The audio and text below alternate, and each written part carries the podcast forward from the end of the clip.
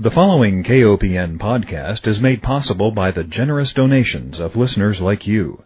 Please consider a donation to listener supported community radio, KOPN. You can donate securely on our website at kopn.org.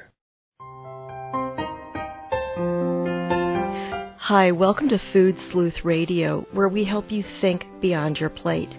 I'm Melinda Hemmelgarn, a registered dietitian and investigative nutritionist on a mission to connect the dots between food, health, and agriculture and find food truth.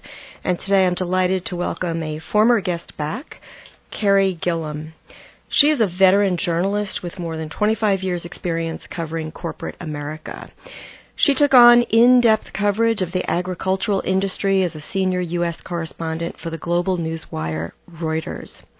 She left in 2015 to become research director for the nonprofit consumer group U.S. Right to Know, whose mission is to educate and inform consumers about the often hidden practices and policies that shape and spin the food system. She has been recognized as one of the top journalists in the country covering food and agriculture, and I wanted to have her back on with us because of her latest book titled Whitewash the story of a weed killer, cancer, and the corruption of science. Welcome, Carey. Thank you. Thanks for having me. I'm really glad that you wrote this book because, like you, my home is in the Midwest. We both live in the Mississippi River watershed. We know that glyphosate, according to the U.S. Geological Survey data, is in our rainwater it's in our rivers and streams. It's used extensively on farmland, especially with the commodity crops, corn and soy. I want to know why you focused, however, your efforts on writing about this one herbicide. That's a really good question. I see glyphosate, which, you know, is the chemical, the weed killer. Many people know it as Roundup. It's the active ingredient. It's the most widely used herbicide in the world. And we know it's pervasive, as you said, in water and in our food and our soil, found in our own bodies routinely in urine tests. But the bigger picture is really the pervasiveness of pesticides overall and how we've become so dependent on these pesticides in our food production system. So I see glyphosate and Monsanto's push to prominence and pervasiveness of this chemical as really the poster child, if you would, for this larger problem. Because what has happened with Monsanto, the hiding and the secrecy and the whitewashing of, of danger associated with this chemical is really a story that's repeated by many other chemical companies and many other pesticides. But you know, the, the prominence and the global dominance of both Monsanto and this particular chemical, I thought really made it a good vehicle to pull the story together. Mm-hmm. And you interview many agricultural researchers and farmers and those of us who are looking at the health consequences of this compound. And like you, when I have written about it, even among my own peers in the field of dietetics and nutrition, I am often told that I have a bias and you address that in the introduction to your book. As a journalist, aren't you supposed to present both sides? Isn't that your role? And you write that the only bias you hold is for the truth. And I wonder if you could talk a little bit about some of the challenges that you had as an agricultural and science reporter in covering this chemical and some of the hardships that you faced in bringing the truth to the public. Oh, sure. Yeah. I came at food and agriculture as a complete novice, as a empty slate, really. I had been covering the banking industry and healthcare for many years. Didn't really know anything about our food and farming system other than I lived in Kansas and I knew there was a lot of wheat here, right? So, but when I was assigned by Reuters in the late 1990s to dig into this and this was my beat and this is what I needed to really delve into deeply, I, I that's exactly what I did. And you know, at that time, I ate genetically modified food products. I sprayed Roundup in my yard. You know, I thought it was a great weed killer. I saw Monsanto made a lot of money and was a favorite on Wall Street and investors, you know, was a darling of investors. And, you know, I had no reason to believe there was anything amiss. But the more that I got into this, the more farmers I talked to, the more scientists I talked to, the more research that I read, the more I compared sort of Monsanto's public message and propaganda to the reality on the ground um, and the reality in the published literature, it, it became clear that it didn't match up. I mean, the story didn't match up. And so I would present both sides in my stories. Monsanto says this, however, these researchers say this. And that really did not sit well with Monsanto and others in the agrochemical industry. And as the years went on and I learned more and was able to be more intelligent and articulate in my presentation of the facts, they really did. They tried to get me fired. They tried to get me kicked off my beat. They had people who appeared to be independent, but we found out later really weren't, write scathing articles about what a horrible journalist I was and that sort of thing. So, but you know, I'm not unique. They've done it to reporters of the New York Times and Mother Jones. They've done it to Pulitzer Prize winners. You know, they, I guess they've done it to you. It's sort of a badge of honor, I think. It means we're doing our job well. mm-hmm, exactly. Well, you had to file a lot of Freedom of Information Act requests to get at the heart of what was going on at some of the federal agencies that are really designed to protect us. And I think that the beauty of that, and thank you for that hard work, that hard investigative work, because and I'm sure you find this as well, even personally, that you think that, or we think that if a product is sold, then it must be safe because our tax dollars are funding scientists at agencies such as the EPA, USDA, FDA that are designed to protect us. But you found that that wasn't necessarily the case through your FOIA requests. Yeah, and that, you know, it's just disappointing. It's frustrating as a taxpayer, as a consumer, a public citizen. You want your leaders, your regulatory agencies, you want them to be doing their job and protecting the people, protecting your families. And so when you see that that isn't really the way it works, it is just incredibly disappointing and profoundly frustrating. But that's what the documents indicate when you do Freedom of Information Act requests, as I sort of, that's my bread and butter. I have thousands of documents and I got about 800 new ones yesterday from the mm-hmm. EPA. You know, you do see this narrative where political pressure, power, corporate interests definitely are a priority within these regulatory agencies. And particularly the EPA. And it, it's not to say that there aren't good people with high ethics who are trying to do their jobs in the EPA. We've seen through the documents many scientists in EPA point out or try to point out concerns that they find with studies specific to glyphosate, Monsanto, as well as other pesticides.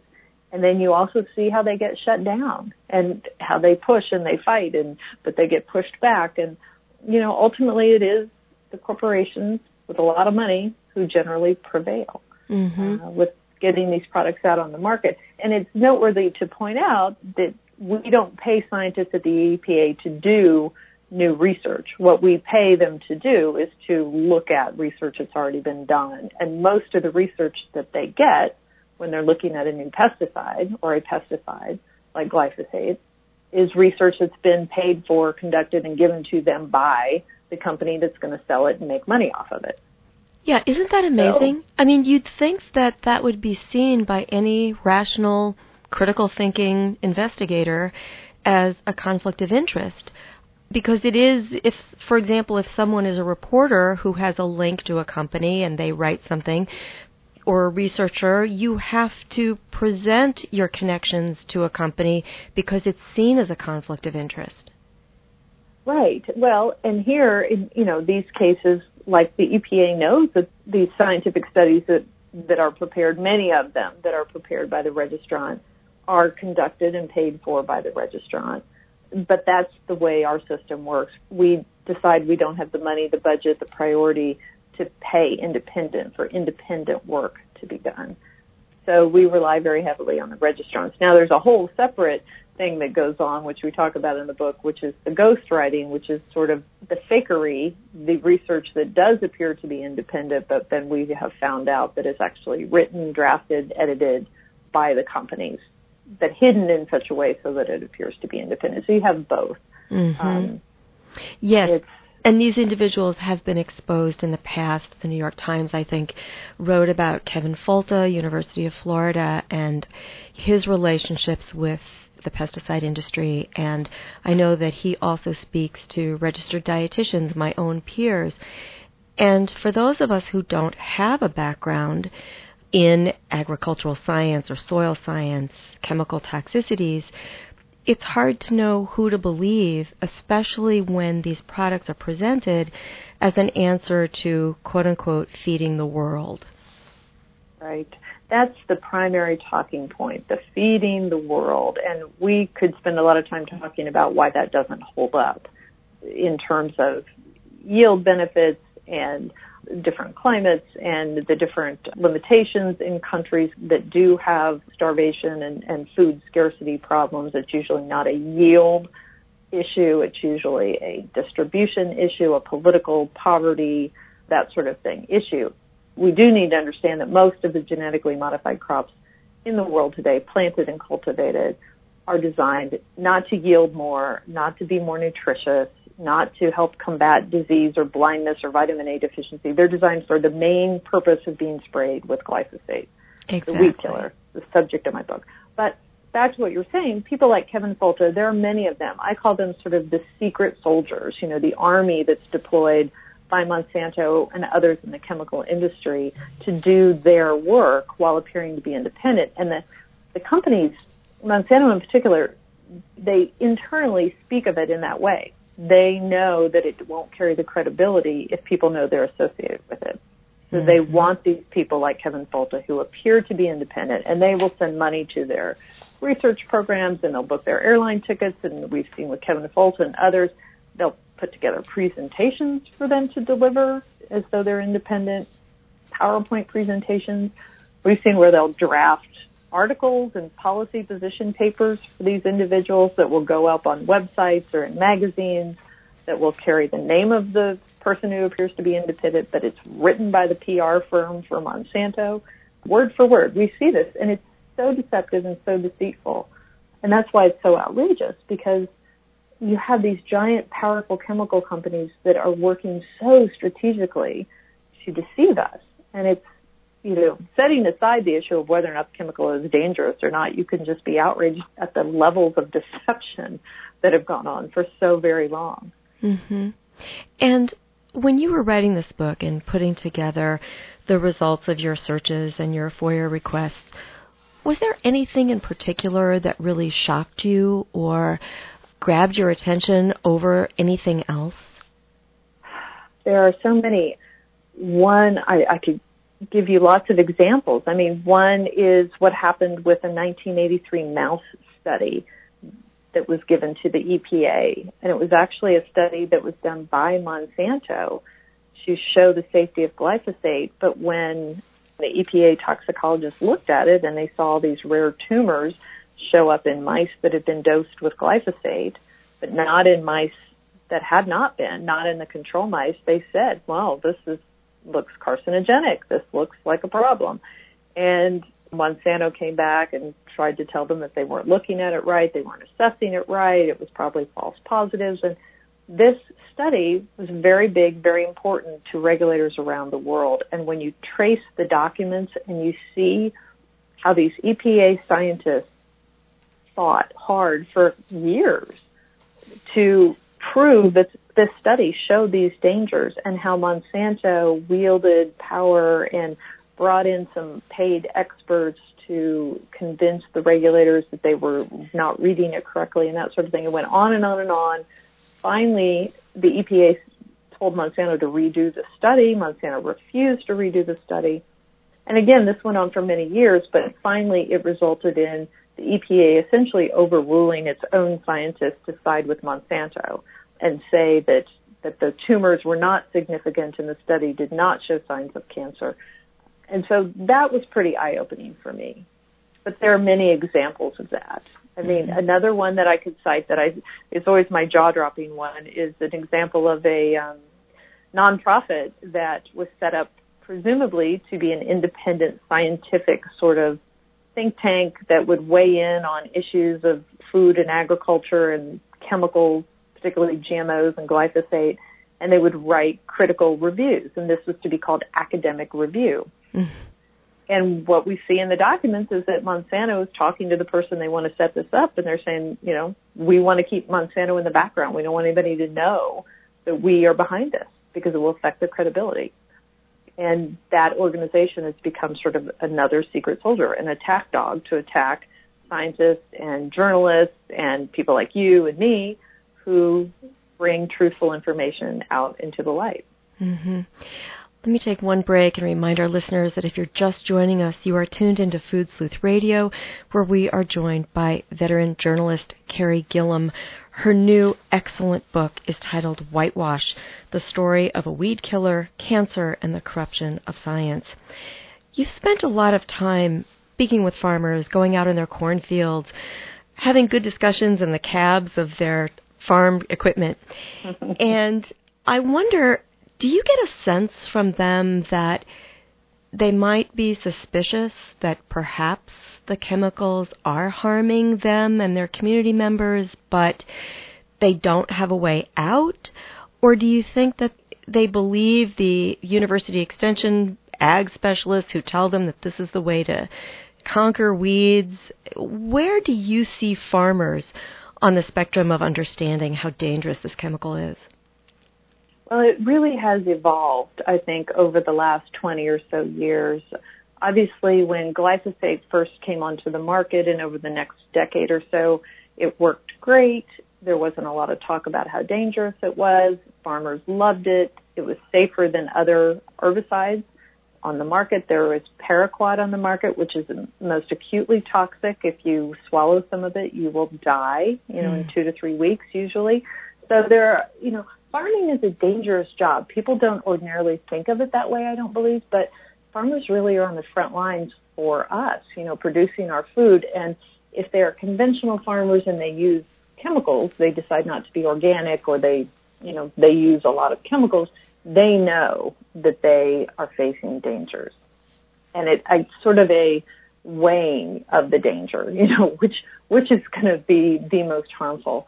And for them, glyphosate was seen as is an easy answer because it was supposed to be so safe. Over the years, it stopped working as well. It doesn't kill weeds as effectively as it did. Farmers now have to use more of it or they have to combine it with other chemicals. It's costing them a lot more money. So just from that aspect, it's not nearly as appealing to them. And then when you layer on all of this additional evidence about causing cancer and other disease and ailment, you know, they really are sort of looking for other alternatives. Um, and many of them, there's a movement, there's a whole movement to either go organic or to just reduce the pesticide load. Many farmers are moving to sort of a middle ground where they're trying to return to more traditional practices of using cover crops or rotating their crops more, using more natural means to sort of reduce weeds and address different pests that affect their crops, um, there's a real, I think, awakening and awareness that's moving across the United States and other countries. So that's that's encouraging. But of course, there are many that are just entrenched, and it's like anything else. You know, if if you haven't been affected, now the farmers who have cancer or have diseases, you know, they're believers, right? Mm-hmm. But if you haven't been affected yourself, you might be less inclined to be worried about it at this point. Yeah. That's what I'm hearing. Uh huh. And you know, I speak to so many farmers who have made the switch away from using chemicals, and I'm sure they've told you the same thing. You know, they were tired of feeling like they couldn't hug their kids when they came in the house, or they started to see, gosh, everybody on my county road has this certain kind of brain cancer, or children in my community seem to be having cancer more often and hopefully they connect the dots. But ultimately, and you address this in the book, the importance of farm policies to help farmers move to provide financial incentives to make different choices. Right. I mean, our country, our policies right now, again, are influenced by the agriculture industry. And maybe a lot of people don't realize that. It is one of the most powerful industries in America and one of the most powerful lobbying bodies in Washington, D.C they are right up there with the military industry and with the pharmaceutical. So they have a lot of sway with lawmakers, with policymakers, and our policies right now are really driven towards conventional farming, producing these core crops like corn and soybeans, to promoting genetically modified technology, to promoting pesticide use. And in comparison, the policies that support organic or reduced pesticide use or more sustainable agroeconomic policies really pale in comparison. And that's, we talk about that a little bit in the book. We do need a policy shift, a paradigm shift to support these farmers who want to be safer and to want to provide food that has reduced pesticide loads and don't want to be coming into their homes and hugging their children at night, swamped in, in a range of fungicides, insecticides, and herbicides. Mhm.